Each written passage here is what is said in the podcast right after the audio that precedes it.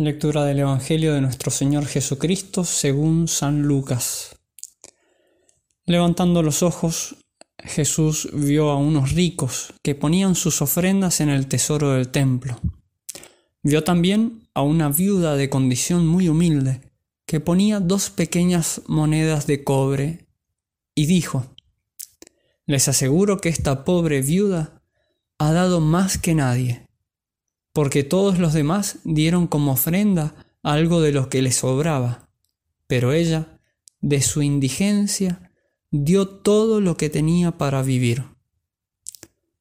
Palabra del Señor, gloria a ti, Señor Jesús. Hay en el Evangelio de San Lucas hermosísimas historias salidas de la mente y del corazón de Cristo, contadas para enseñarnos con mayor fuerza y eficacia aquellas cosas que precisamos conocer y hacer, llevar a la, práctica para alcanzar la vida eterna. Pero esas historias son simples parábolas, hermosísimas invenciones del genio divino de Jesucristo, como aquella historia del hijo pródigo, o el buen samaritano, o el pastor que busca la oveja perdida. Pero son cuentos al fin y al cabo. El Evangelio de hoy, que acabamos de escuchar, no es una de esas historias que inventó Cristo para tocar nuestros corazones.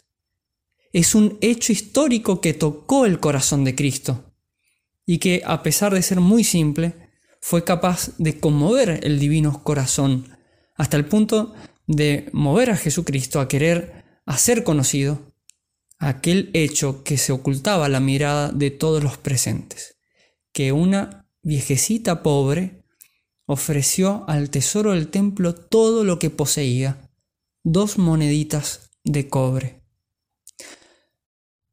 Aun cuando para Cristo ese gesto fue de incalculable valor, ¿qué habrán pensado los encargados de vaciar ese tesoro del templo y contar las ofrendas recibidas, las donaciones?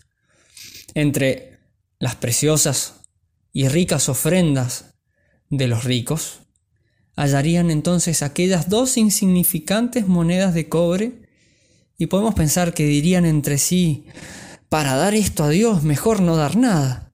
¿Quién habrá sido el tacaño que dio tan poco?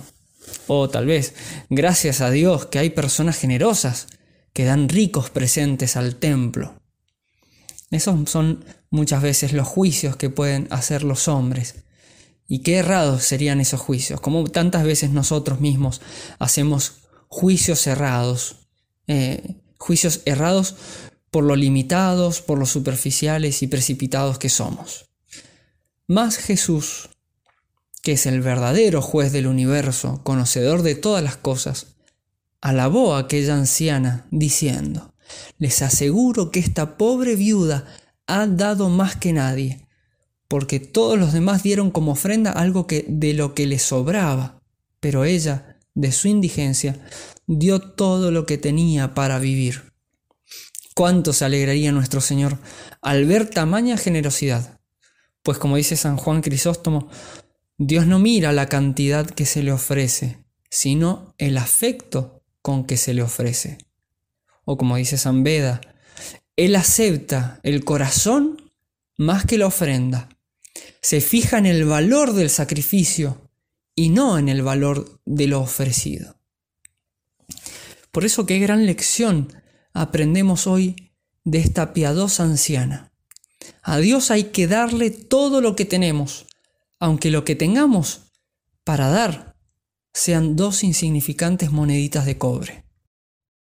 En esto consiste el primer mandamiento de la ley, amar a Dios sobre todas las cosas. En esto está entonces la santidad, en dar todo a Dios. Como dice San Ignacio de Loyola, el amor consiste en dar y comunicar la persona que ama a la persona amada lo que tiene o de lo que tiene y puede. Por eso, aquella viuda del Evangelio demostró un grandísimo amor a Dios, pues dio todo lo que tenía para vivir. Y Dios vio el amor con que ella daba su ofrenda. Y como Él no se deja ganar en generosidad, podemos estar seguros de que Dios recompensaría a esa persona grandísimamente también.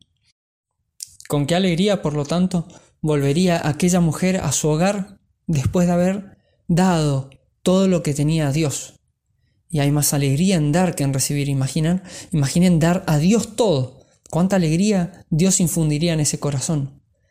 Y mucho más importante, con qué alegría habrá ingresado esa señora después de esta vida en el reino de los cielos.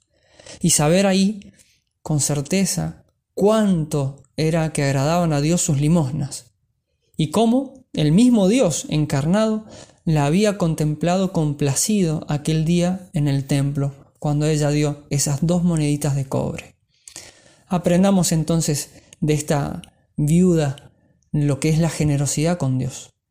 Que nuestra Madre Celestial nos conceda la gracia de tener nosotros un corazón generoso, capaz de entregarse por entero a Dios y al prójimo, para alcanzar un día la felicidad eterna, y también para ser nosotros como aquella anciana del Evangelio, la alegría del corazón de Jesús.